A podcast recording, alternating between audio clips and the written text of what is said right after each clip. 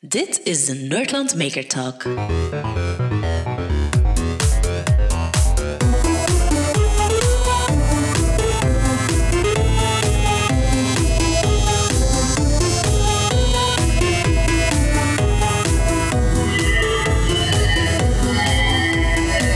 zitten hier allemaal samen voor een iets bijzondere podcast vandaag, namelijk de Nerdland Maker Talk. Ter aanleiding van de eerste aflevering van Team Scheire, seizoen 2. Eh, er zijn eh, online al wel wat berichten geweest van zeg, die zijn veel te dicht bij elkaar. Maar inderdaad, dat is gewoon al een jaar geleden opgenomen.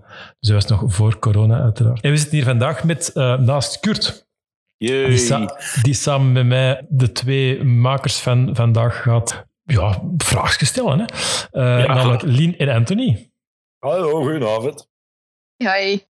Ja, um, ja, om te beginnen, ja, dat is een keischoon aflevering. Hè. Dat is echt geweldig om te zien hoe dat je eigenlijk op, op twee verschillende vlakken één, iets, een oplossing voor heel veel kinderen en hun ouders en het uh, medisch personeel een oplossing hebt. En langs de andere kant, ja, voor ene persoon waarvan dat je het gigantisch gunt, want dat is gewoon een kunige, sterke kerel in een rolstoel die dat gewoon de pech heeft gehad om op zijn X-chromosoom een klein foutje gehad te hebben dat hij een spierziekte heeft. Hè. Um, maar uh, ja, waar gaan we beginnen? Gaan we bij Anthony of bij Lin beginnen, Maarten? We hebben al eens uh, Lien, we hebben al een speciale podcast met Lien gedaan, dus ik zou eerst met Anthony beginnen. Hoe, Anthony? Um, ja, gewoon een eerste vraag al. Hoe is het met Kenny momenteel? Ja, Kenny heeft... Uh, ik heb net Kenny nog gesproken vlak voor de aflevering. Um, het is heel spijtig dat we ze niet samen kunnen kijken hebben, hè, want we gingen dat eigenlijk in het café doen waar, uh, waar de graffiti nu nog altijd staat. Um, maar Kenny zit even goed als net zoals velen bij ons. Uh, zit met schrik van het coronavirus. Hij is natuurlijk ook een, een, een risicopatiënt en uh, alles moet toch voorzichtig zijn. Dus het is heel spijtig dat we niet nog op pad kunnen gaan om nog wat graffitis neer te zetten. Met, uh, mm -hmm. Maar goed, ja, kijk. maar hij is optimistisch en hij zag er heel hard naar uit. Hij vond het een fantastische experience in alle geval. Is hij nog aan het gebruiken? Um, wel ja, we kunnen het eigenlijk niet gebruiken omdat, omdat we niet samen kunnen komen, omdat het ja, okay. uh, te gevaarlijk is voor hem contact te hebben. Ja, tuurlijk, dat is logisch. Ja, want dat was zo, denk ik, het plan vorig jaar. Hè, want deze opnames zijn al ja, meer dan een jaar oud. Het plan was dan eigenlijk dat deze zomer op, um, weet het nu weer in Antwerpen? Dat Meeting dat, of Styles. Ja, ja. ja, Meeting of Styles, dat hij daar eigenlijk, dat was al bijna half geregeld, dat hij daar eigenlijk een muur ging krijgen, dat hij daar live tijdens heel dat festival, zijn favoriet festival, zelf een, een, mural kon gaan maken. Hè? Ja, dat, wij, wij, wij hadden gehoopt om daar een show te zetten. En natuurlijk ook door die, door die graffiti-community mee opgepikt te worden. Um, uh, maar dat is niet doorgegaan. Goed, dat is volgend jaar ook. Dan proberen we ons volgend jaar terug in te schrijven. Um, en Kenny blijft hoopvol dat hij in staat zal blijven om dat te kunnen doen, natuurlijk. Hè. Ja, want wat even iets over zijn, over zijn ziekte, die ziekte van Duchenne. Het is, een, het is een fout op het X-chromosoom, waardoor dat je eigenlijk een erfelijke, um, ah, genetische, sorry, genetische aandoening hebt, dat je, dat je ja, een spierziekte ontwikkelt en, en heel vroeg in zijn leven, hij was zeven of acht jaar oud, dat hij letterlijk ja. door zijn benen gezakt is en sindsdien gewoon in een rolstoel zit. En vanaf dan eigenlijk alleen maar uh, ja, degressief meer en meer afziet van zijn ziekte. Ja, ja, dus het takelt ook af. En je ziet ook in de aflevering, hij moet uh, ademen door zo'n speciaal buisje in zijn mond, uh, drinken en eten en zo. En dat is nu allemaal nog veel moeilijker geworden. Dus al op een jaar en een half tijd is daar ook uh, Kenny, heeft het nu moeilijker om bijvoorbeeld te slikken en zo. En ja, dat, ja. dat is niet goed voor zijn humeur natuurlijk allemaal. Hè. Ja, want ook als je zo de, de Wikipedia of als je een beetje de artikels leest over die ziekte, de gemiddelde levensverwachting van mensen met Duchenne is, is maximum 35 jaar. Hè? Ja, denk... hij is, ja, hij is 35 en ze, er moet in België nog iemand zijn die ook rond de 35 is. En zij zijn de oude Duchennes in België. Ja, dus uh, ja. 35 is al straf. Ja. Ik ben er! Alright. Ah. Ja, PP is er ook. en moest een computer nog rebooten, want uh, ja. Ja, ik was inderdaad uitgesteld aan het kijken wegens kinders in bedstoppen. Uh, geen probleem, het maakt niet uit. Hier zijn we. Hey jeugd, hoe gaat het met jullie? Hey hoppla jullie waren al bezig. Doe gerust verder. Ja, ik voel mij ook soms een beetje een bompa zo lief in uh, die Discord. Voor een keer dat ik met een Bart heb geschoren. Kunnen we dan gewoon op ICQ doen, gelijk beschaafd? Dat is goed. Mijn, mijn nummer is 786521000. Dus waarschijnlijk nog waar ook. Oké, sorry. Waar ging het over? Waar ging het over? We waren bezig over, over de case van, eh, van Kenny, over de graffiti-machine en over het feit van ja, de ziekte van Duchenne, dat dat inderdaad, dat je eigenlijk, ja, dat is degeneratief. Dus ja, je staat op en je hoopt gewoon dat je nog evenveel kunt doen als de dag ervoor. Maar het is, het is, eh, ja, het is een tikkende klok die dat aftelt en je weet niet wanneer dat die afgaat op een bepaald moment dat je niks niet meer kunt. Hè. Ja. Nu, ik heb, eh, ik heb zijn, zijn foto's en filmpjes op Facebook gezien. Ik heb een indruk tegen vorig jaar dat hij, dat hij stabiel gebleven is. Wel, hè, niet, Kenny? Ah, wel, het is dat wat ik net zei voordat jij binnenkwam, Lieven. Hij heeft last, moeilijker bijvoorbeeld nog om te slikken en zo. En dat Oh, werkt ja. heel hard op zijn humeur. Ja. Maar hij is hoopvol en ik heb er juist samen met hem nog een beetje alle idioten zitten vervloeken, waardoor dat we nu in een tweede golf zitten. Want dat Ah, staat ja. natuurlijk alle kansen voor hem ook uit om nog eens buiten te komen en nog eens. Ja, Ja, ja, ja. Yes, ja, het zou cool zijn als hij inderdaad kon eh, terug iets op de muur zetten. ja, Ah, ja. voilà, we- ja, we hadden net ook gezegd van inderdaad die eh, Meeting of Styles in Antwerpen, dat dat zo'n beetje het plan was om hem deze zomer daarop te laten schitteren, maar dat dat dan ja, spijtig genoeg Ja. allemaal niet kon. Hè. Ja, we, ja. zouden ook, we zouden ook naar de Maker Fair komen in Gent. Daar hadden we ook eh, het plan om een demo te zetten. En dan kon iedereen ook daar de techneuterige vragen stellen. Maar ja, dat is ook... eh, maar goed, volgend jaar laat ons hoopvol zijn dat het... eh, ja, corona, hè. Corona kent dat wel, hè. Ja. Hadden we niet beter een vaccin gemaakt met Team Scheren? Hey, was dat niet beter geweest? Als er, als er Arduino's in zitten, dan gaat dat. Hè. Ja, Zoals- 3D-printen. Zoals mijn eh, manager Leslie altijd zegt. eh, een beetje minder op tv, een beetje meer in het microscoopje kijken, Scheren. microscoopje kijken. Ja, misschien, misschien één vraag al direct van, van mensen op het kanaal voor Anthony nog, en dan, dan kunnen we daarna naar Lin gaan. Maar zo de naam Trinity, daar is toch al redelijk wat vraag rond. Waar komt die naam Trinity vandaan? Ja, dat, dat zit eigenlijk in de aflevering zit dat, niet, zit dat niet in elkaar. Zit dat er niet in verteld. Het staat een paar keer op de machine en aan de achtergrond. Dat was de naam die Kenny zelf van de machine gegeven heeft. Hij had al helemaal van in het begin had hij een droom van ik wil een machine waar ik met graffiti kan schilderen en die machine gaat Trinity noemen. De drievuldigheid, de, de drie heiligen die samenkomen. En ook, ja, het zijn zo wat driehoeken, er zitten drie motoren op. Het is allemaal wat drie, drie, drievuldigheden. Ehm, dus die naam is eigenlijk een beetje tussen mij en Kenny blijven plakken. Ehm, en Trinity is dus de naam van de, van de graffiti-machine. Er is hier nog een vraag van Bram. Die, die vraagt van... ehm, was eigenlijk het Maslow-concept het enige concept dat je hebt bekeken? Of heb je het boek andere concepten bekeken? Ehm, ik, heb, ik heb vooral dat Maslow, je ziet dat ook in de aflevering, dat is direct ten eerste een brainstorm dat we dat idee, dat we dat idee voorgeschoteld krijgen. Ehm, ik heb zo ooit al eens iets gezien waar dat inderdaad met twee katrolletjes gewerkt werd en eh, waar dat dan graffiti uitkomt.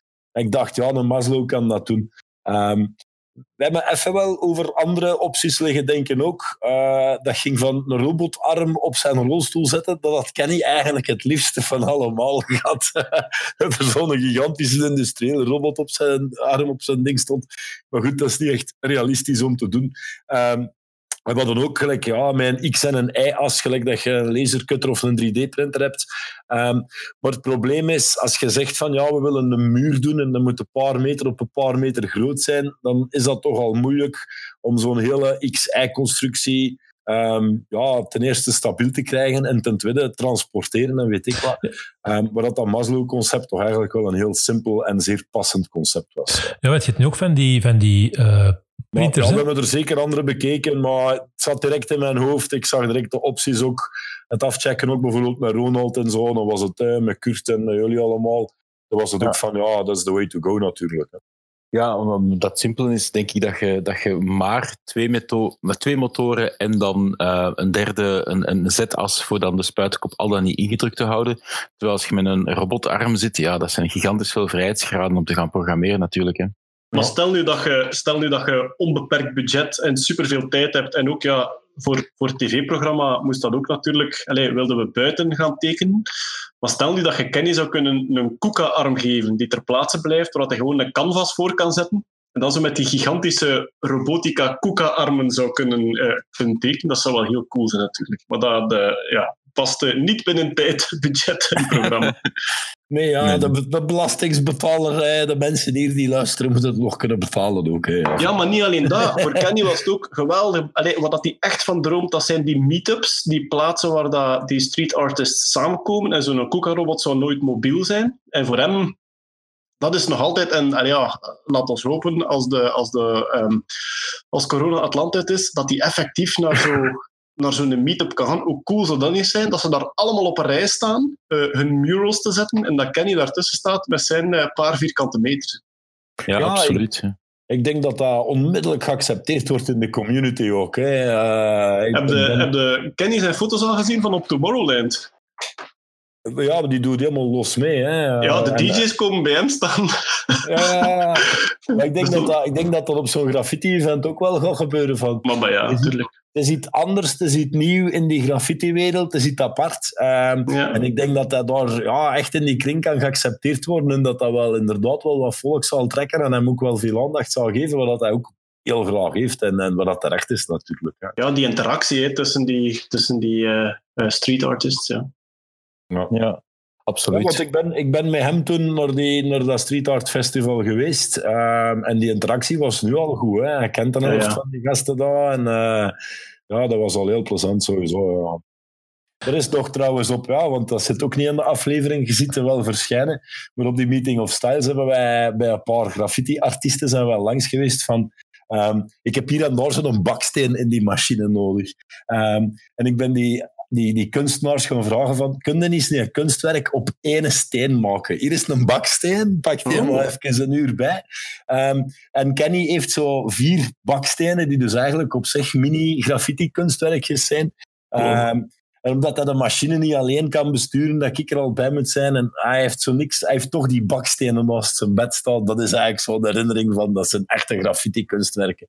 Als directe herinnering aan de machine die we gemaakt hebben.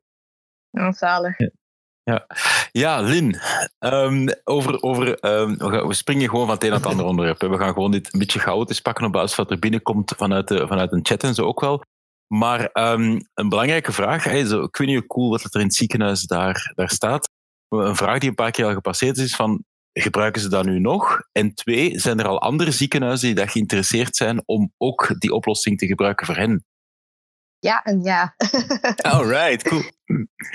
Um, ja, dus ik heb, ze, ik heb ze verleden week nog gehoord. Um, en, en het personeel is eigenlijk nog altijd uh, dol enthousiast over de oplossing. Zelf, um, ja, een van de zaken dat ze zeiden was van ah, het zou wel tof zijn, eventueel moesten we ook nog andere thema's kunnen nemen, boerderijdiertjes of, of eventueel zelf unicorns. Maar op zich allee, marcheert het wel vrij goed. Um, en er zijn uiteraard wel, wel tweaks die kunnen gebeuren om het nog iets automatischer te maken. Um, maar ze zeggen van ja, het is, het is, sowieso beter dan wat we ervoor hadden. En mm -hmm. allee, het, het, het, blijft de kinderen wel boeien. Dus ja. dat is wel tof om te horen. Um, en, en, net voor COVID waren er een aantal ziekenhuizen die van plan waren om ook op bezoek te gaan. Uh, want ja, de medische wereld heeft heel veel conferenties. Um, mm -hmm. En daar had, uh, ja, daar gaat effectief wel de ronde. Dus um, dat is wel tof om te horen dat ze wel naar daar ook willen gaan om te gaan zien. Um, dus ja, het, het, krijgt wel tractie en ik denk na vandaag dat het wel nog meer tractie gaat krijgen. Super. Ja. Ja, want op zich, de, de commentaren waren ook zo van, het is eigenlijk een zeer eenvoudige oplossing. Ay, no offense, absoluut niet, juist niet. Uh, zeer veel waardering. Maar um, het, het, is niet, de, de, uitvoering lijkt heel eenvoudig, maar het heeft wel wat moeite en heel veel voeten in de aarde gekost om daar te geraken. Hè? Maar waar ja, bijvoorbeeld heel veel technische uitdagingen die misschien niet in de uitzending aan bod zijn gekomen, die je wel hebt moeten overwinnen om daar te geraken heel veel hygiënische maatregelen. Eén waar we rekening mee moesten houden. Uh, we moesten op afstand blijven. Uh, maar dan op een bepaald moment waren ze ook bezig uh, dat er niks, het, het operatie, dus even aan bod gekomen in de aflevering, dat er niks het operatiekwartier binnen mag komen dat niet medisch gekeurd is. Uh, maar dat is gewoon niet haalbaar voor een prototype. Um, dus daar hebben we wel even vastgelopen, mm -hmm. ja. totdat we dan de goedkeuring gekregen hebben om uit de patiëntenzone te blijven met iets dat um, CE gemarkeerd was en die afwasbaar was. Dus dat heeft dan wel weer wat opties geopend uh, om ermee van start te gaan. Ja, want, want ik denk inderdaad, dat, ik herinner me nog wel tijdens heel het proces, toen we het aan het opnemen waren, zo dat eerste telefoontje dat in beeld komt ook, dat was echt wel een gigantische ja, bummer van shit, er gaat niks kunnen. want inderdaad, um, het proces om van een prototype naar een volwaardig gekeurd en, en volledig gelabeld product dat een operatiekwartier binnen mag, ja, dat paste niet binnen de scope van het programma. Hè? Nee, nee, dat duurt ook veel te lang. Uh, dat was gewoon niet haalbaar. En, en ja, voilà, en daar ook zelfs vastgesteld dat zo de testen dat je dan moet doen, dat dat gewoon gigantisch veel geld kost om die testen te mogen doen. Um, mm -hmm. Maar dan gelukkig kwam dat tweede telefoontje vlak voor je verlof, herinner ik mij. Um, zijn er toen met een goed gevoel je verlof binnengegaan? Ja, ja zeker. zeker. Um, ik denk dat dat voor mij de, de grootste last was die van mijn schouders viel. Want ik denk dat dat proces, um, als ik mij goed herinner, denk dat dat vier weken geduurd heeft eer dat dat uitgeklaard was. Ik herinner mij die vier weken, ja. Heb je ook niet slapen, Nee, maar effectief, omdat dat, ja, dat, dat, dat komt dan binnen via, via Nathalie, ook, de, de, de regisseur. Dat komt dan binnen van ja, um, dat zit er nu vast met die, met die regels. En voor mij al, hè, terwijl jij, jij zit dan midden in het maakproces, en voor mij voelde dat zo wel een beetje als een zwaard van Damocles, van ja, maar ja, maar als dat hier effectief enkel maar kan met uh, apparaten die vier jaar lang uh, ja, medisch getest zijn, dan lukt dat hier gewoon niet. Dus ik kan me voorstellen dat die vier weken, dat je die er liefst van tussen geknipt had eigenlijk.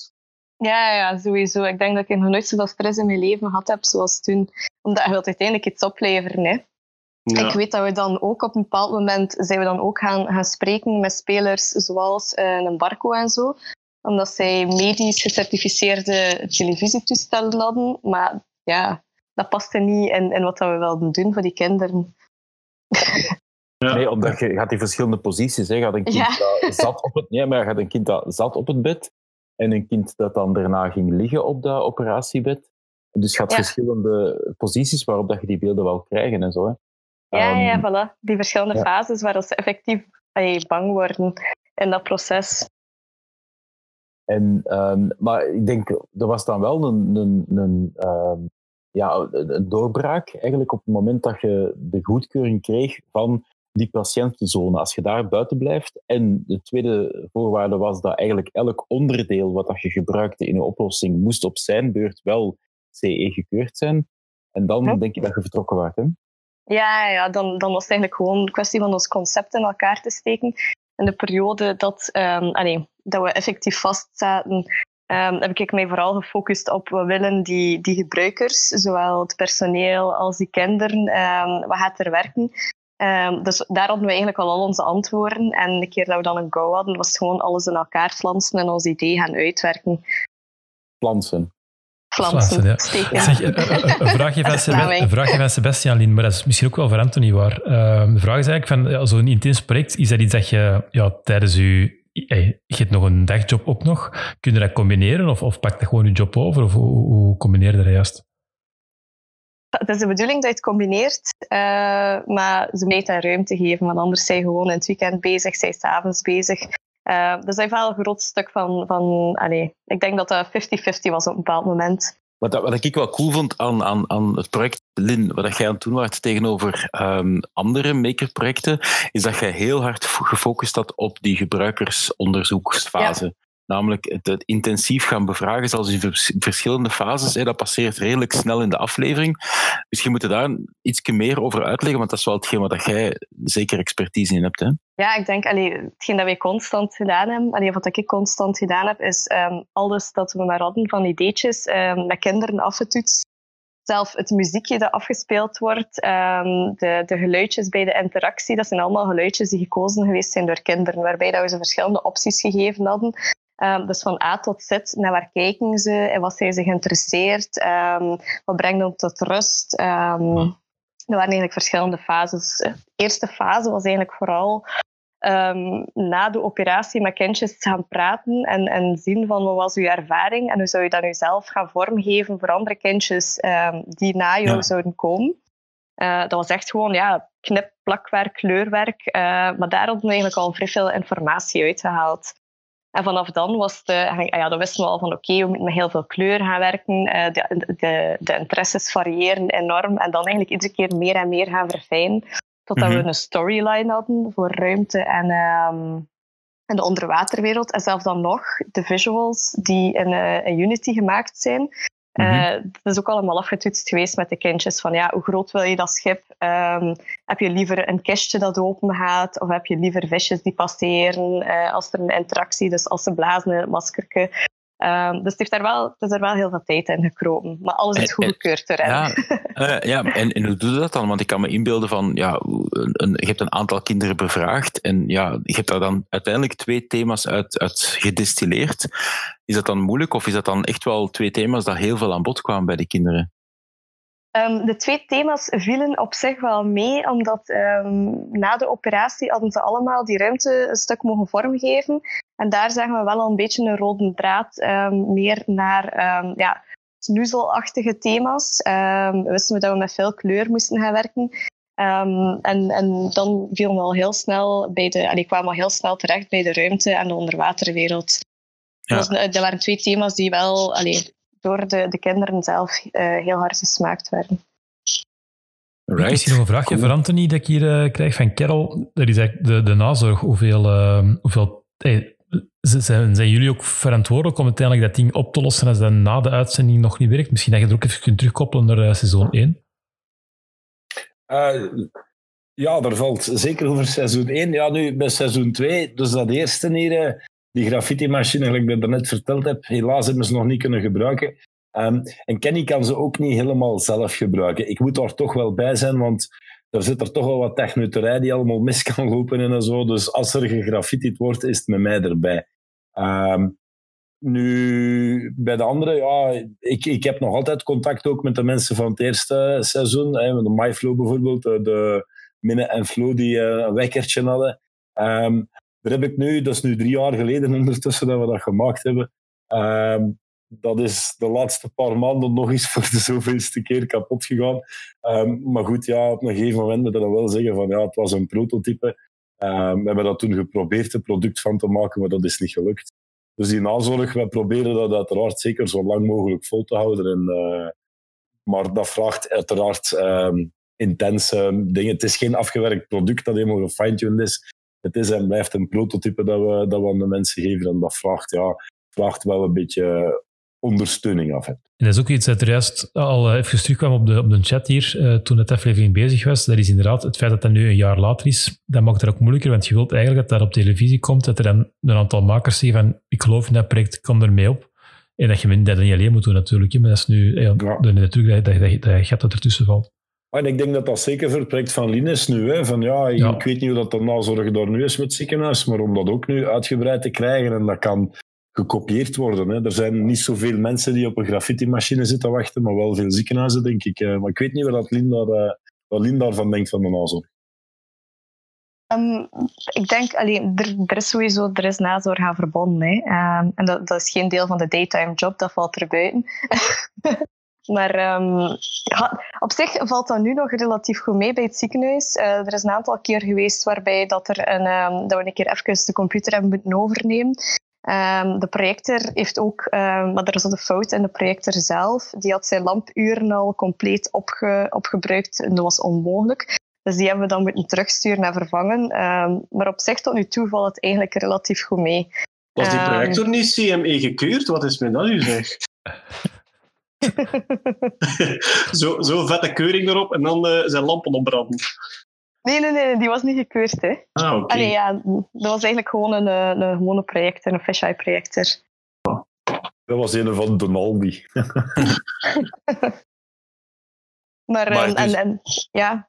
Um, ja, maar, maar dus er komen nog, nog meerdere, meerdere vragen om zo'n toestel voor andere ziekenhuizen te maken, of niet? Ja, er zijn al vragen gekomen. Um, we hebben nu ook um, naar aanloop van de, van de aflevering um, de code en zo online gezweerd op een GitHub. Dus iedereen die ermee aan de slag wil, kan ermee aan de slag gaan. Dus als er iemand voor zijn klein in de kamer van s'nachts dat ook wil gaan zetten, dan kan dat perfect. Om die in slaap iemand die, Ja, iemand die af en toe de kindjes is verdoofd, je weet niet. Dat, dat kan ook, ja. Maar, maar dus concreet, uh, als je dat dan technisch bekijkt, wat zit er eigenlijk allemaal in? Want je hebt inderdaad een projector die dat projecteert. Je hebt dan iets of wat ding dat um, bekijkt van oké, waarop zijn we aan het projecteren? Uh, wat zijn nog componenten dat erin zitten?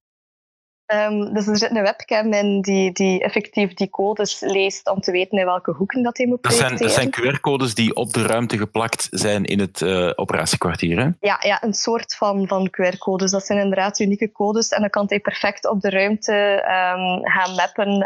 Allee, dus dan heb je bijvoorbeeld een, eh, ja, een eh, videolayer voor de muur, een videolayer voor het plafond. En dan weet hij van, ah, oké, dat is eigenlijk de visual dat ik daar moet op gaan projecteren.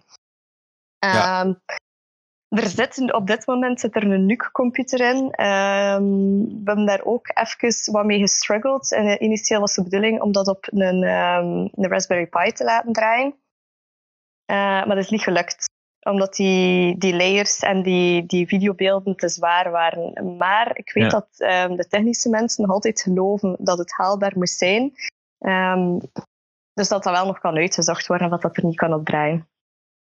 Ja, en, en dus eigenlijk die, die NUC is, je hebt die processorkracht nodig om eigenlijk de videomapping te gaan doen, omdat je verschillende lagen van, ehm, van, van beelden op elkaar hebt. Hè. Je hebt, je hebt een Ja. staat. Ja. Ja. Ja. vertel maar. Ah, nee, nee, dus het is exact wat je zegt. Ehm, Ja. en, en daarvoor was eh, het ander te, te, te weinig Ja. zwaar. Dus eigenlijk het beeld dat, je, dat- het beeld dat de kinderen live zien, wordt eigenlijk, is eigenlijk gerenderd. Is op dat moment echt bedacht en is echt ehm, eh, op maat gemaakt van die situatie dan. Ja, ja, dat zijn eigenlijk ehm, ja, beelden die gemaakt zijn vanuit Unity. En Wat dan meestal voor gaming gebruikt wordt. eh, maar dat hebben we dus nu gewoon gebruikt voor een verhaal, een storyline te bouwen voor die kindjes Ja. zelf. En dus ook de, daarom hebben we ook ehm, de Groen Louis en zo er kunnen in toveren. En het stukje interactiviteit, want op een bepaald moment krijg je in de aflevering ook van blaast nu een keer in het masker en dan zie je op het moment dat dat kind in het masker blaast, dat er dan die eh, ruimteman of die schatkist onder water open gaat en er luchtbubbeltjes uitkomen. Is dat, hoe wordt dat gedaan? Het is eigenlijk ook een extra layer die daar gewoon over geplaatst wordt. En dan Ja. kun je die verschillende layers gaan aanroepen. eh, met, ja, dus nu gewoon met knoppen dat het aangestuurd wordt. En dan kun je zeggen van oké, ehm, ik druk nu op de knop om de astronaut tevoorschijn te toveren. En Ah, ik druk nu op Ja, de knop voor... Ja, Ja. Dus Tieken, de verpleegster, heeft eigenlijk een extra controlepaneel Ja, dat ze op de knop kan duwen. Ah, alright. ja, ja. Zodat ze ook effectief kunnen op maat van het kind ehm, dat gaan bedienen. Hè. Ja, dan heb je stevig wat rendering nodig natuurlijk van al die videobeelden. En dan heb je wat processorkracht nodig. Hè. Ja. Allee, of dat hebben ze mij toch gezegd. Want ik ben niet de techneut, maar de gebruikersonderzoeker. Wel, dat, dat, was, dat was voor mij wel interessant. We hebben, eh, Eline, we hebben al een iets uitgebreidere podcast gedaan over, over eh, uw, use case, maar dat was inderdaad voor mij het vernieuwende. Dat was inderdaad dat er allemaal live gebeurt. Dat niet vooraf gekozen is, maar dat inderdaad afhankelijk van de acties is dat je wel live moet gaan renderen, inderdaad. Want je zou kunnen zeggen, ik, ik, ik, ik, ik stream gewoon een filmpje, maar nee, dat is het Ja. uiteraard niet. Ja, en dat is wat dat er nu heel vaak gebeurt. Ehm, ze tonen een, ehm, een filmpje op de smartphone of op tv of zo. Maar je bent niet in staat om dan effectief het kind te gaan nudgen. En dat is iets waar we wel in proberen op in te spelen. Dus echt het kind proberen in de juiste Ja. richting qua gedrag te duwen. Door, allee, en je ziet dat ook even ehm, in het programma, dat ze, dat ze zeggen van blaas een keer in het masker, kijkt wat dat er gebeurt. Ehm, en op die manier kunnen ze eigenlijk het juiste gedrag gaan eh, stimuleren. Ja, dus, dus eigenlijk geeft je een verlengstuk aan de verpleegsters en aan de chirurgen die eigenlijk heel goed, die dat dagdagelijks doen om kinderen gerust te stellen, geeft je eigenlijk een extra verlengstuk met videoprojectie die ze eigenlijk custom kunnen eh, laten afspelen en laten renderen in functie van wat dat zij denken dat op dat moment nodig is om dat kind rustig te maken.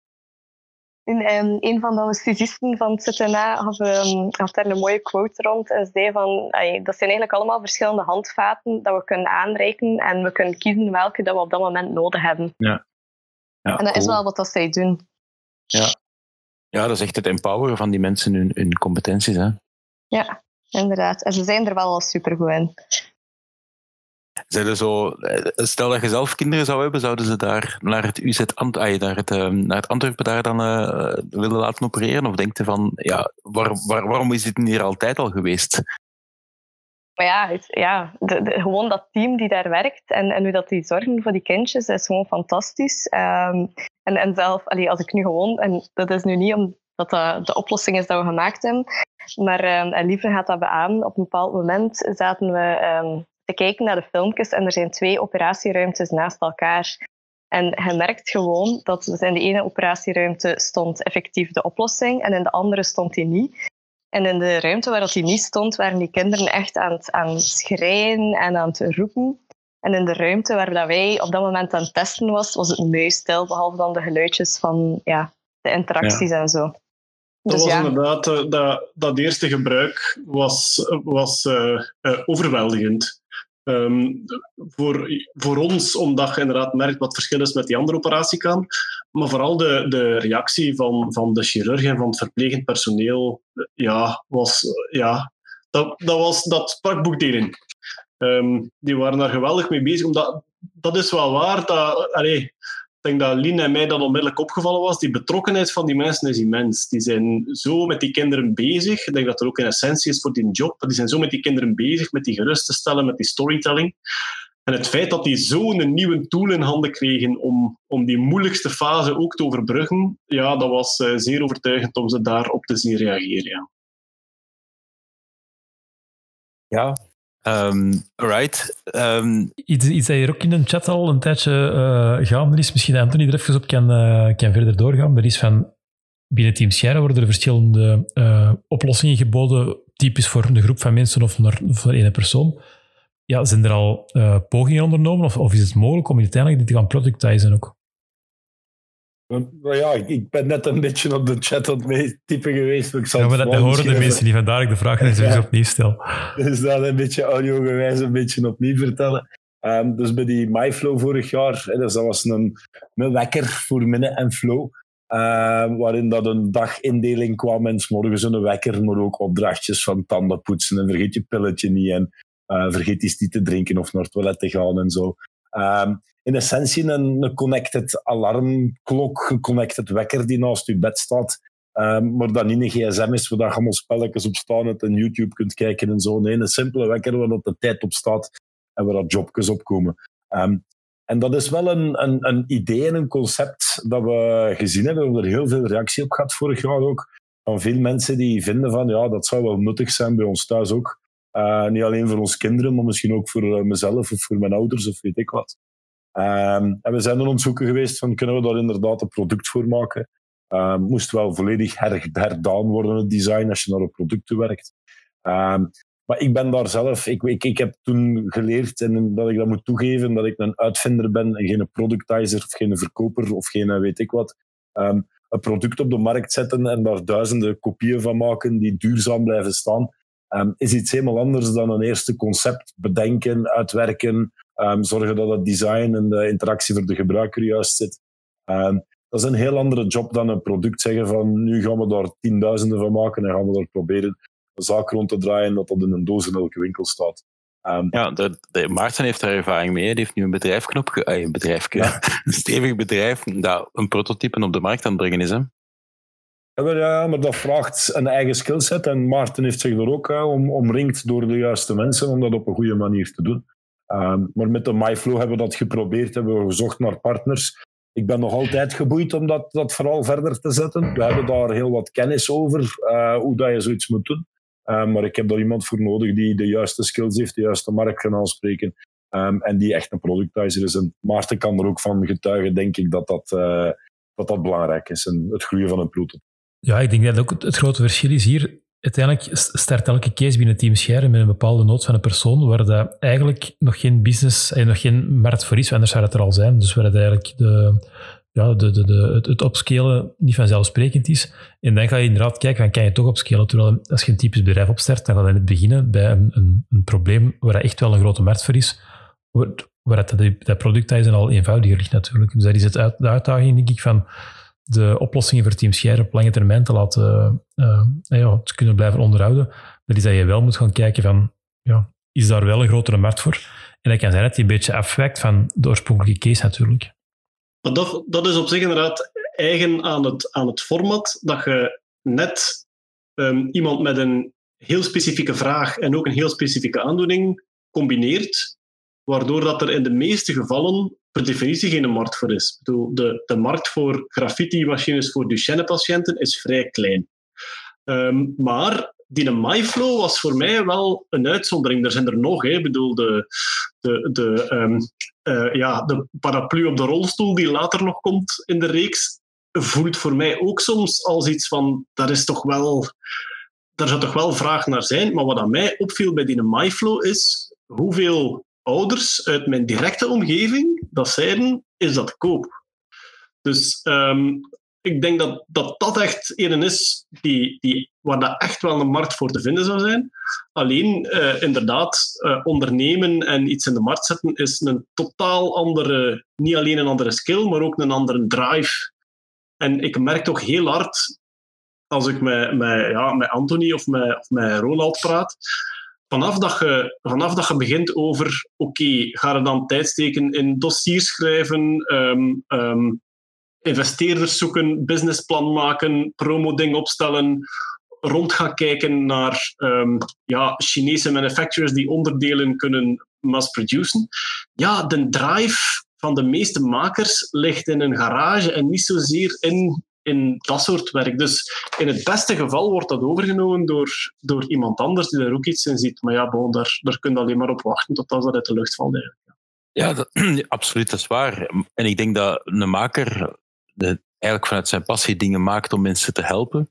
Maar wat ik wel heel schoon vind, en het voorbeeld wat je aanhaalt, lief inderdaad, van die uh, paraplu van een rolstoelgebruiker, is dat je op basis van één persoon met zijn vraag wel heel hard um, de principes van universal design misschien zelfs een beetje kunt volgen. Namelijk, waarom zit dat niet standaard op een rolstoel?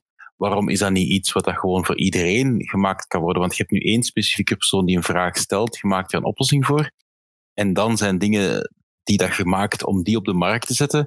Het is heel hard gewoon een businessmodel er rondop zetten. En ik denk, Lin, dat, dat voor, voor de oplossing die daar nu gemaakt is voor dat één ziekenhuis in Antwerpen, dat dat wel heel duidelijk dat het voor iedereen heel duidelijk is dat die vraag niet alleen van dat ziekenhuis in Antwerpen gaat komen, dat dat wel andere, alle kinderziekenhuizen die vraag zullen hebben. Dus dat er misschien de stap om dan dat te gaan vermarkten wel een pakje kleiner is dan, dan voor inderdaad voor een graffiti-machine voor iemand met Duchenne.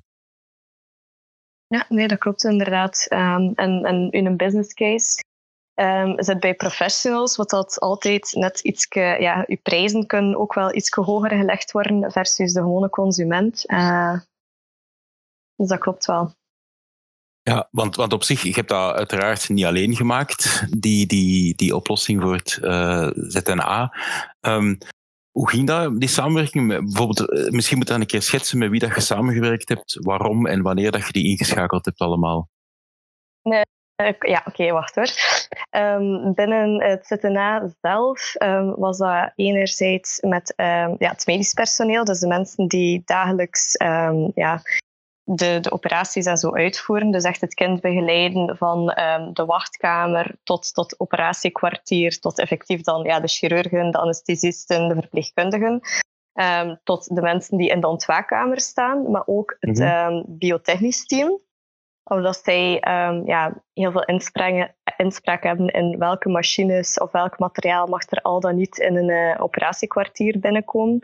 Uh, maar ook een hygiënisch team, want uh, je mocht ook niets binnenbrengen zonder dat je met hen overlegd hebt. Dus ja, binnen het ziekenhuis zelf... Daar, ja, ja, ja, ja, ja, voilà, dat. En dan ja. binnen IMEX zelf um, was dat ook een, een combinatie dus van um, iemand, allee, dus een aantal mensen die de Unity um, ja, video's gemaakt hebben.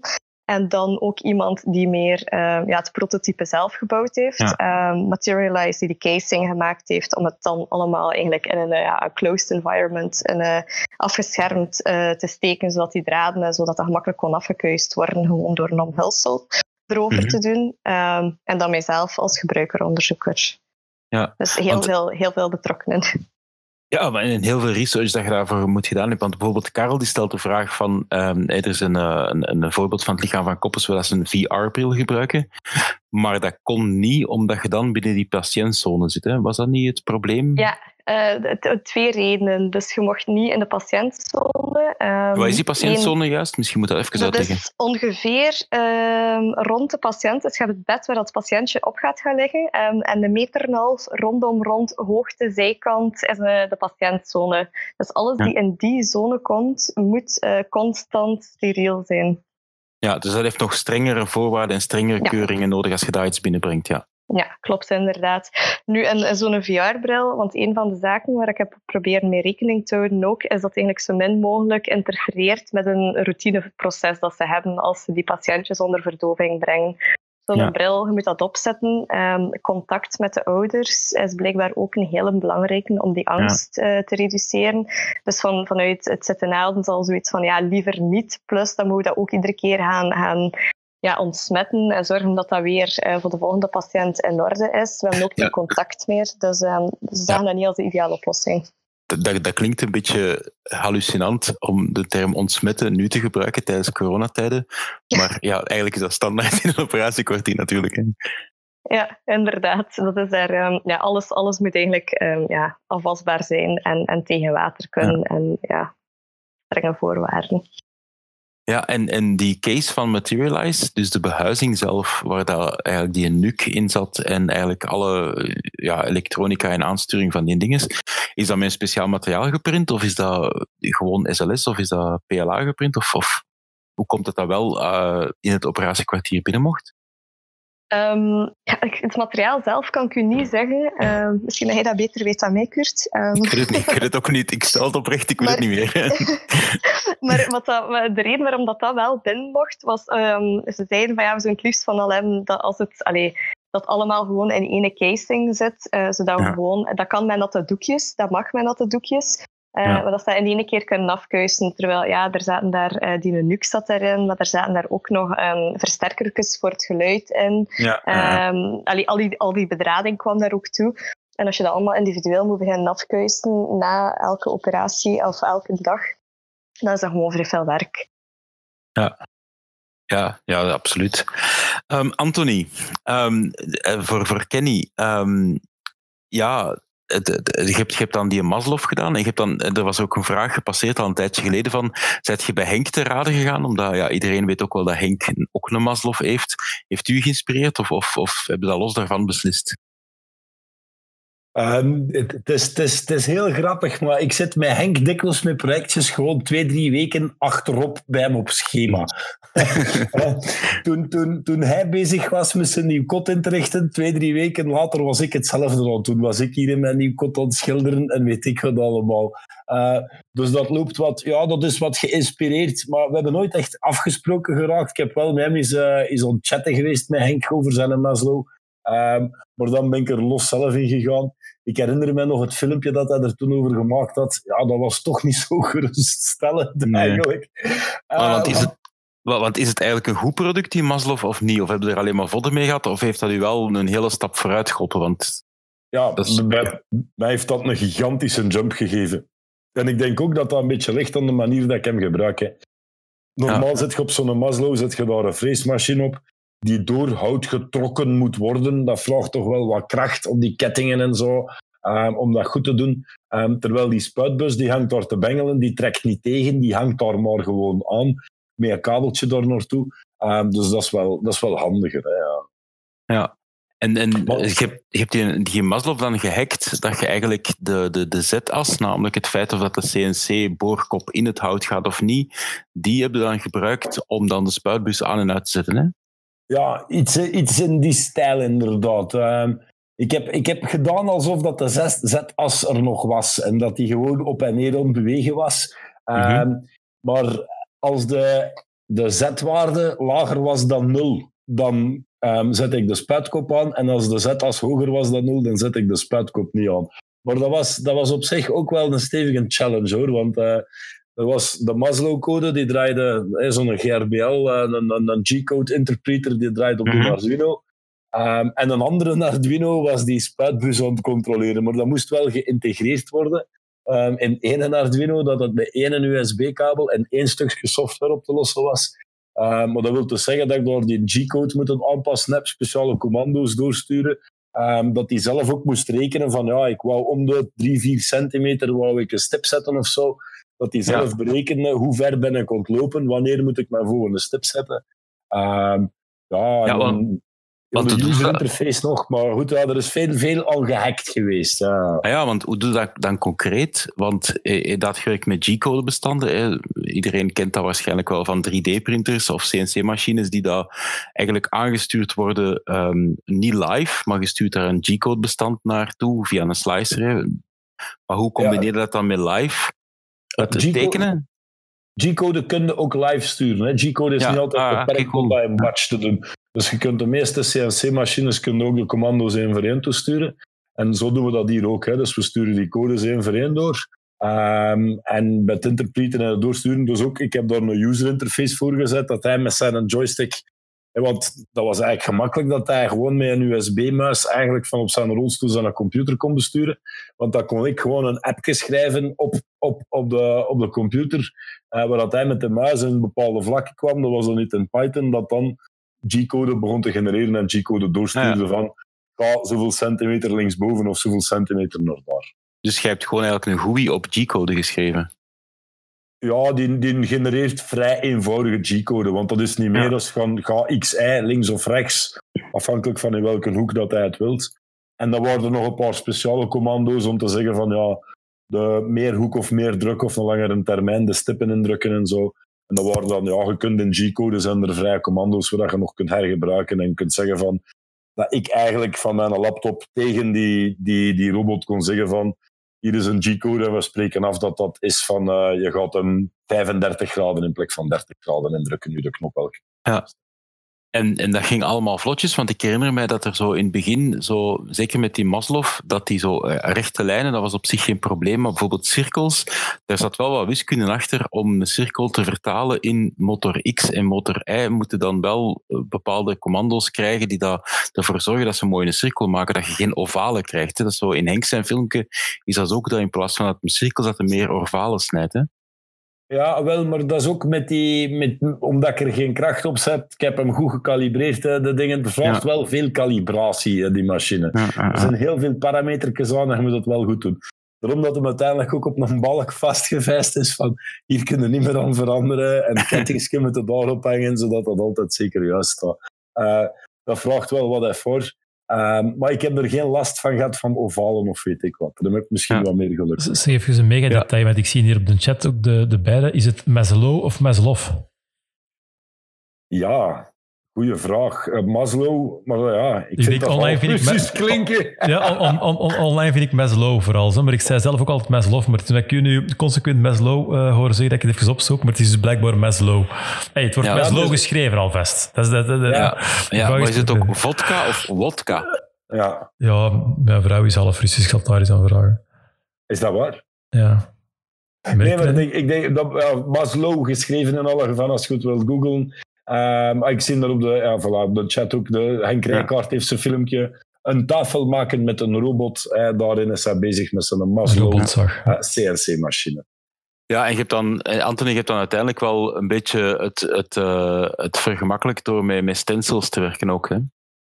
Ja, ja, ja, ja. want eh, nog even verder antwoordend op je vorige vraag. Bij die Maslow zit natuurlijk software bij, waar je een tekening kunt inladen, een plan kunt inladen en dat die machine begint te snijden. Dat kon ik natuurlijk mooi hergebruiken om tekeningen te maken en zo. Eh, maar dan ook, ja, Kenny, eh, want heel die tekeningen, dat proces zie je natuurlijk ook niet in de aflevering. Ehm, Kenny is heel lang ontwerpen geweest, heeft heel veel verschillende versies gemaakt van het kunstwerk dat we uiteindelijk op de muur gaan zetten zijn. En dat is volledig 100% van Kenny zijn hand. Ehm, maar er moesten altijd heel veel kleine detailjes in, weet ik wat allemaal. Ehm, Mhm. En dan zijn we onder, om, om een duur zijn wij gewoon die kleine detailjes ehm, als stencil gaan uitlasercutten. Pas op, hè, een, een graffiti-kunstenaar doet dat ook zo. Hè, die maakt zijn stencils en schildert dan, overschildert dan zijn stencils. Maar dan was het meer van, ja, Kenny, waar moet ik de stencil oplakken? Een beetje hoger, lager, links, rechts. Wat denkt jij, Kenny? En dan moest Kenny zelf eh, het inspuiten. Hè. En zo is dat Ja. bijvoorbeeld ook gebeurd, dat hij ergens een stip verkeerd zette. Ja, een vloeken geweest. Maar er hebben er nog veel extra nep eh, stippen bijgezet. En dat was ineens sterren in de achtergrond. En dat was wel Ja. cool. Ja. Maar, maar dat is het coole, hè? zoals je in het begin van de aflevering ongeveer zegt, van, je, hebt een, je, hebt, je hebt op basis van Illustrator en vectortekeningen heb je een basisframe dat door de computer gezet wordt, maar dan geeft wel aan Kenny de artistieke vrijheid om om te gaan met ja, foutjes die gemaakt worden of, of extra retouchering dat er gebeurt live. En het feit dat men de twee kan combineren is wel, wel heel vet voor hem, dat hem Ja. alle twee kan doen. Hè? Ja, zo is het ook gegaan. Hè. Dus in de, de graffiti die we uiteindelijk neergezet hebben, de contouren zijn telkens door de machine zelf gedaan. Mhm. Dus heeft de machine gelijk een CNC-plank uitsnijden. Eh, zijn alle contouren gedaan. En al de rest van het schilderwerk, wat al eigenlijk ja, drie kwart van het schilderwerk misschien is, is door Kenny zelf gedaan. Hè. Het inkleuren, de stencils zetten. We zijn daar uiteindelijk aan die ene tekening toch wel twee dagen bezig geweest. ik weet het, ja, absoluut. Ja. Ehm, maar, maar hij, kan, hij kan echt die, die, die, die, die check op zijn bucketlist. Hij heeft het zelf geschilderd. Hij zegt ook ergens halverwege de aflevering van ja, ik vraag hem van hoe lang is dat geleden dat jij nog getekend hebt? Ja, dit is de eerste keer. Um, so what? Um, en, ja, ja, vooral, vooral, ja, vooral ook een heel, heel fijn momentje vind ik in de aflevering is als hij bezig is aan zijn, aan zijn, aan zijn kunstwerk en dat jij gewoon uh, een beetje een paar meter verder een pintje gaat drinken en zegt van ja, pff, ik heb hier niks te doen, hè. hij is bezig, jup, kan, kan ik een pintje drinken. Hè. Dat, is ja, wel, dat is wel heel fijn. Hè. En dat was het ook letterlijk. Pas op, ik heb mijn bezigheid gehad, want uh, uh, die stencils en die spuitbussen schudden en die wisselen en die technische problemen onderweg. Maar ik heb mijn pintje kunnen drinken. En dat is een beetje hetgeen wat we wel bereiken. Hè? Dat hij, hij zat daar met zijn machine, met zijn joystick. En hij kon heel die machine besturen. En ja, als er verf gespoten werd, dan was het op de muur en stond het er effectief op. Dus het was echt, mm echt een, van te gaan op, op, op, op, die tijd van... Ja, we, we, het is de eerste keer dat ik echt iets teken tot nu hebben we op de muur een graffiti-werk gezet. Ja, dat is wel ferm natuurlijk. En, en eh, bedenkt u nu niet even een extra uitbreiding voor uw machine, dat je uw Maslow, of Maslow... Het is Maslow, Maslow. Het gewoon, dat is nu niet op de chat, dat is gewoon van een online podcast, dat er mensen op de chat aan het opzoeken zijn en uh, in hun eigen instructiefilmpjes spreken ze dat met een W. Met een W, oké. Okay. Ja. Dus is dat dan geen extra optie voor uw Maslow, dat je hem zo programmeert dat hem zelf zijn verfbussen kan schudden? Ja, daar zijn wij in het begin over beginnen nadenken. Hey, kunnen, wij, kunnen wij er een borstel aan plakken die, die in een verfpot uh, dippen en dan neerschildert? Oeh, jongens, jongens, jongens. Dat is allemaal pittig, hè? Dat is allemaal met die, met die spuitbussen wat gemakkelijk gemaakt. Dat schudden, ja, dat zal nog wel gaan. Die kleuren wisselen, ja, dat vraagt, dat toch allemaal mechanismen die toch wel heel rap overly complex worden. Hè? Uh, we hebben het daar ook aan bedenken geweest van uh, we moeten iets hebben om die afstand van die spuitbus tot de muur, om dat te kunnen instellen. Want soms wilde een grotere blob en houdt uw, uw spuitbus verder. En soms zet hem dichter voor een kleinere step. Ja. Um, maar uiteindelijk ja, hebben we het keep it simple stupid moeten oplossen. En staat er op die, die Maslow, op die printkop, staat er gewoon een bakje waar je die spuitbus in kan klemmen. Die zit er vrij goed in vast en je kan dat een beetje achteruit en vooruit schuiven. Maar het is veel simpelder dan gelijk welk ander systeem. Ik heb ja, hier met van die ja. schraagsystemen en weet ik wat zitten proberen, maar zet gewoon een bakje, keep it simple, stupid, want anders kom je ook nooit niet aan je oplossing meer. Ja, nee, en je kunt ook altijd bedenken, Rubens had ook gewoon assistenten die voor hem de verf mengden. Hè. ja, Kenny voilà. kan het ook hebben, hè. Voilà. ik, ik, heb hier nog twee, nog twee vragen die ik uh, binnengekregen heb. Eén is uh, van Sebastian, van als je nu opnieuw zou beginnen, zou je dan andere dingen doen, Anthony? Ah, dat was voor mij eentje. Ja, en daarna voor Lien ook. Um, voor, voor, voor, wel, gelijk dat we er net een beetje bedacht hebben, ik ben, ik ben vrij snel, we hebben een paar alternatieven gecheckt. Um, ik zou wel terug de Maslow-route uitgaan. Ik denk dat de, de, de, keuzes die we gemaakt hebben, dat dat wel een goede keuze is. Um, ik zie gelijkaardige, coole producten nog wel. er zijn twee alternatieven voor als we echt heel large scale willen gaan. Eén is een soort van ja, katrolsysteem dat van boven naar beneden gaat en waar dat dan ook boven een karreken is dat over ja. hele gebouwen kan bewegen voor gigantisch te gaan. Um, een andere is iemand, en dat is ook wel graaf, er zijn er in Parijs denk ik. Ja, maar dat, dat zijn degenen die al bekeken hebt. Maar als je zegt van ik wil nu, met de kennis die je nu hebt, dat project op de korte termijn afwerken, zou je dan gewoon hetzelfde traject doorlopen of zou je dan toch een ander traject verder uitwerken? Uh, nee, ik raad dit wel aan. Ik denk dat de Maslow zeker een goede keuze was geweest. En ja. het, heeft mij, het meeste werk heeft mij in de printkop gekost. Maar dat, of dat, dat nu op een Maslow zit of iets anders, dat maakt nu niet uit. Die straat trouwens op Thingiverse, als er nog mensen graffiti-robots willen bouwen, um, dan is dat beschikbaar nu. Maar ik zou wel die route... Ik, moest ik nu terug een tweede machine moeten maken, dan haal ik direct naar Maslow terug in huis en dan uh, kies ik terug uh, mijn oude printkop. Ik denk dat dat zeker een goede keuze was. Ja. Eline? Uh, ja, ik denk allee, qua storyline sowieso zou ik het, ik zou hetzelfde houden. Um, maar ik zou vooral tweaks maken aan bepaalde zaken die, die er nu zijn.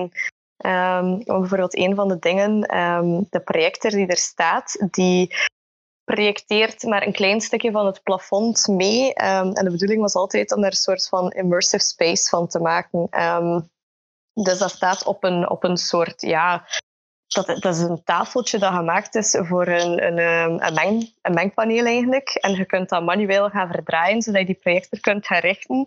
Dat is ook de Ronald inschakel. Um, en ik zou hem daar een motorknop op laten zetten.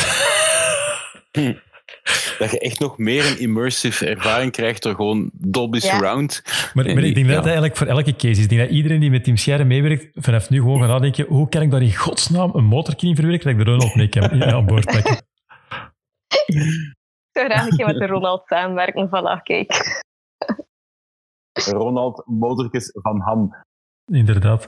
En een andere vraag uh, is, is we zijn heel veel bezig over het, uh, het technische, maar uh, hoe emotioneel is dat, is dat traject eigenlijk? Want hey, uiteindelijk hadden we wel ze iets ontbouwen dat, dat wel een impact heeft voor bepaalde mensen. Um, hoe, als persoon, hoe, hoe, hoe, doe, hoe doe je zoiets? Sorry, ik had even een, een stofje in mijn keel. um, Letterlijk of figuurlijk? Het is weer emotioneel aan het worden. Zit iets in mijn oog. Je moet dat mondmasker niet inzuigen, hè? ik, vind, ik vind dat persoonlijk wel... Allee, het moment dat je, dat je bezig bent met het project zelf, um, ervaar ik weinig emoties. Maar dat is omdat ik dan op dat moment aan het observeren ben, aan het kijken ben van hoe kan ik dat hier um, gaan verbeteren. Maar je hebt wel die emotionele connectie met die mensen voor wie dat je het aan het doen bent. En je wilt gewoon dat dat slaagt en je wilt gewoon dat dat goed is. Um, ik denk dat dat anders overkomt voor, um, voor de mensen die ernaar kijken. We hebben, in mijn geval was dat dan uh, de kindjes die aan het wenen waren. Voor mij, ja, als ik daar naar aan het kijken ben, denk ik gewoon aan het kijken van oké, wat is er nu aan het triggeren? Waarom dat die aan het wenen zijn? Wat, wat is er hier allemaal aan het gebeuren in die omgeving? Um, dus ik heb geen tijd om die emoties te ervaren. Maar je weet wel, allee, het moment dat je dan aan het denken bent van oké, okay, hoe kunnen we weer die oplossing gaan creëren? En heb je wel die, die emotionele betrokkenheid met die mensen voor je dat je het aan het doen bent is een beetje contradictorisch, hè, maar... Ja. Het is eigenlijk exact hoe dat ik het uh, meestal zie gebeuren. Als zijnde, we hebben, we hebben wel een paar cases gehad waarbij dat ik op voorhand dacht dat gaat dat ga mij geweldig pakken, dat gaat de, de maker geweldig pakken, maar um, ik heb dat eigenlijk altijd zo zien gebeuren. Die focus op het proces en op wat is mijn volgende stap is meestal zo groot dat daar geen traantjesmomenten tussen zitten de, de emotionele connectie die ik vooral merk is de, de gedrevenheid en de betrokkenheid. Um, ja, je, wilt elk project tot een goed einde brengen, maar dat heb ik al bij, bij elke case gemerkt, dat de, de manier waarop dat de, de maker daar dan over praat, is ja, daar, daar hangt plotseling een, een, een veel grotere noodzaak, om het dan zo te zeggen, aan omdat dat voor die persoon is. Dat, ze, dat, ze soms, allee, dat, dat de maker soms zelf de lat hoger legt dan de persoon voor wie dat ze aan het bouwen zijn. Ik denk dat de emotionele betrekking vooral daarin zit. En zo qua ontroerende momenten op het einde, ik voel die een impact meestal pas als we naar huis rijden. Dan kan ik zo terugdenken naar, alright, dat is gelukt. Um, ze hebben dat gebouwd, dat marcheert. Ik had, ik had bijvoorbeeld echt verwacht bij Pluim, bij vorig seizoen, de eerste dans van Pluim, dacht ik echt van, uh, ja, dat hou ik niet droog. Omdat dat is in die setting, dat is met die muziek. En toch weer op dat moment, dat pakt wel, maar je bent, je bent toch aan het rondkijken naar het publiek, hoe reageren ze erop, um, zijn ze content met hetgeen wat er gebeurt. Dus dat emotionele heeft, heeft een beetje twee lagen. En ik denk dat dat vooral uit in, in drive bij de, bij de makers. Ja, ik... ja, want zelf, ik denk bij oplevering zelf, um, merk ik bij, mij, bij mijzelf dat ik nog altijd aan het kijken ben van hoe kan ik dat hier nog verbeteren. Ja, maar dat is, ook is dat niet de makersmentaliteit? Ja, zo nooit tevreden zijn en altijd zo de, de kleine details die dan misschien iets ja. beter konden, die bekijken in plaats van je bent wel fucking cool dingen aan het doen, hè? Ja, dat is waar. maar dat zie je maar achteraf, zoals dat Lieven zegt. ja, en niet op het moment zelf. Ja, nu, wat, ik, wat, ik, eh, wat ik wel vind is, en wat ik zelf ook heel hard uit, heel, uit die twee seizoenen Team heb gehaald, is uh, je, je, wordt echt wel heel blij en heel content met zo de superkleine dingen in het leven. Want bedoel, de problemen die wij in het leven hebben, zijn echt wel niks tegenover ja, de, kleine, eh, de problemen die je probeert op te lossen voor de mensen waar je iets voor doet. En dat, dat, dat mocht ook wel heel stil. Ja, en ik moet wel zeggen, ik word wel emotioneel van, ehm, van de anderen. Als ik, als, ik, als ik zie wat dat de andere makers van Team Scherre gedaan hebben, moet ik wel altijd ook zo een keer slikken van ah, dat is toch wel schoon wat dat ze hier gedaan hebben. Maar dat is iets dat ik echt merk, dat het, het, het bekijken van de afgewerkte aflevering is meestal veel ontroerender dan heel het proces meegemaakt te hebben. Het proces meegemaakt te hebben is natuurlijk uniek en, en, en, en heel intens. En ik ben altijd weer geweldig dankbaar dat ik er mag naast staan hè, als, als die wondertjes gebeuren. Maar de, de echte ontroering zit hem toch, als je zo'n aflevering op, um, ja, op een uur bekijkt, en dat zit in de juiste montage, en je ziet dan dat eindresultaat en dat dat effectief gelukt is en de reactie van de gebruiker erop. Ik denk als kijker dat dat um, veel direct ontroerender is dan als maker als je ernaast staat. Ja, ik denk Ja, ook ik- wel. Ik, ik, ik, moet, ik moet wel zeggen dat ik tijdens, de- tijdens de opnames en al die processen, misschien in tegenstelling tot wat we al vertelde, ehm, ik, ik, ik maak toch wel heel veel emotionele dingen mee hoor, eh, in heel dat proces. Eh, ik, ik laat me er misschien wat gemakkelijker door leiden door, door, door, door hetgeen wat ik van verhaal voor mij krijg. Eh, maar ja, ik, ik, ik, probeer ook die menselijke connectie direct zo hard mogelijk te trekken en mij een beetje een chameleon in, die, in die zijn vel te steken. Ehm maar aan het einde van, van, van de aflevering hier nu ook eh, vraagt jij mij in de auto liever van ja, hoe voelt je nu? Ja, er zijn 300 kilo's van mij afgevallen. Ehm, zowel naar, naar, naar stress van gaat het marcheren en gaan we die, die graffiti-werk klaar krijgen, maar ook emotioneel, ja, gaat Kenny gelukkig zijn en krijgen we bij Kenny wel die, die, die, die, die check op zijn bucketlist los.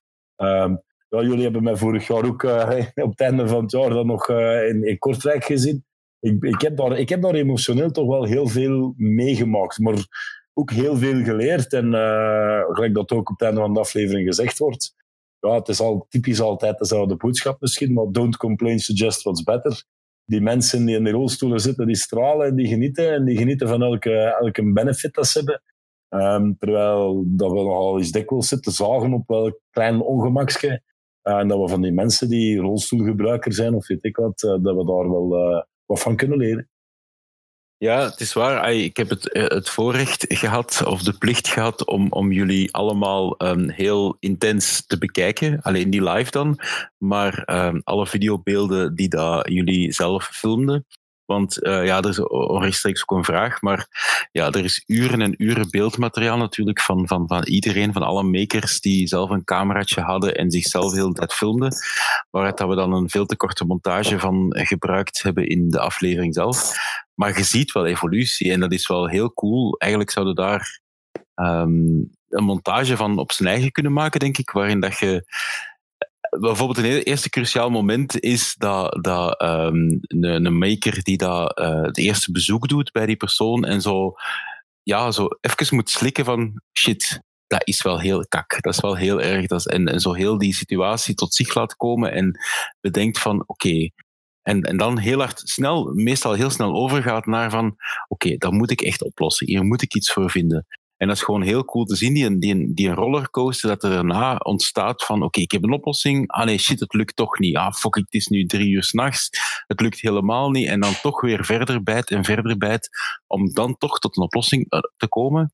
En dan die ontlading heel hard te zien van eh alright, het is gelukt, we hebben hier een reveal, we hebben hier een prototype, maar iets waar die persoon voor wie dat ik het gemaakt heb wel heel hard mee geholpen is. En dat is gewoon heel schoon op zijn eigen om dat menselijke aspect van een maker, los van alle technische en, en, en innovatieve dingen dat er daarnaast gebeuren te zien. Ik vind dat dat een hele schone, schone combinatie is om, om, om dat, dat proces te zien. Dus ja, ik denk heel hard ik spreek niet namens de makers, maar ik spreek namens iemand die dat een inkijk heeft gehad tot het proces van die makers. Er is een gigantische emotionele betrokkenheid en dat is keischoon om te zien. Ja, eh, absoluut mee eens. Ik denk, ik denk dat ik het zelf iets te nauw geïnterpreteerd had, de emoties, als zo meer de, de ontroering op het einde, die ik eh, tot mijn eh, grote arbeidsvreugde wel naast mij in de zetel mag bemerken als we samen naar de, naar de aflevering kijken.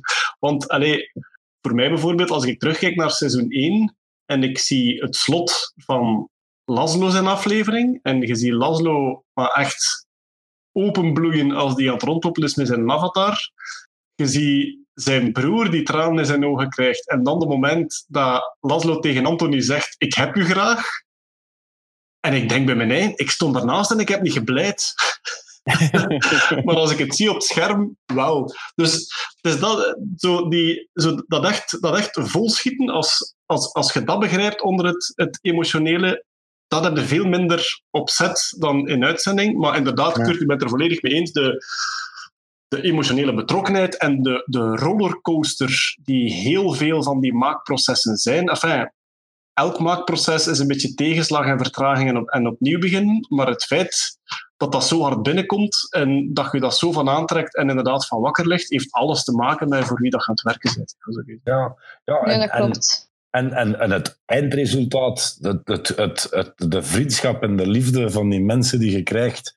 Hmm. Ehm, eigenlijk zou iedereen die een beetje een maker is, het is moeten doen om iemand die op een of andere manier in nood is en die iets doodnormaal niet kan, als je dat kunt fixen, um, wat dat soms zo simpel kan zijn als een knop op zijn rolstoel installeren die het een of andere functie kan, ehm, de, de, de, de karma eigenlijk die je daarvan terugkrijgt en het, het warme gevoel die je van die mensen krijgt, de vriendschap die je creëert, ehm, het is echt onwaarschijnlijk. Uh, probeer iemand in je omgeving te zoeken die met een beperking zit en help die mens verder.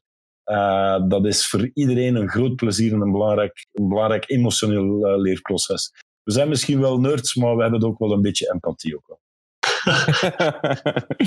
Alright, kei schone. Um, tenzij, Linda, jij nog iets eraan wilt toevoegen? Nee, dat is goed, hè? Voilà, het is een heel schoon om mee te eindigen. We zijn, we, zijn, we zijn allemaal nerds, maar we hebben ook empathie. Eigenlijk, hè? Eigenlijk, eigenlijk zijn wij gewoon mensen gevangen in een nerdlichaam. Dat zijn voilà, oké. Twee quotes om op te eindigen. Ik denk dat, we hierbij kunnen afronden. En um, sowieso een uitnodiging voor volgende week, uh, waarbij dat eigenlijk nog twee andere fixers in actie treden. En ik weet nu niet exact wie, want ik ben het even kwijt, maar ik denk sowieso Maarten. En Christel? Klopt. Ja, en ja, en ja, voilà. Maarten Ja, die een oplossing gaat bedenken, um, eigenlijk al bedacht. Die is al bedacht, hè? Al een jaar ja, het is al geleden. bedacht, al een jaar en een half geleden. Nee, een jaar geleden.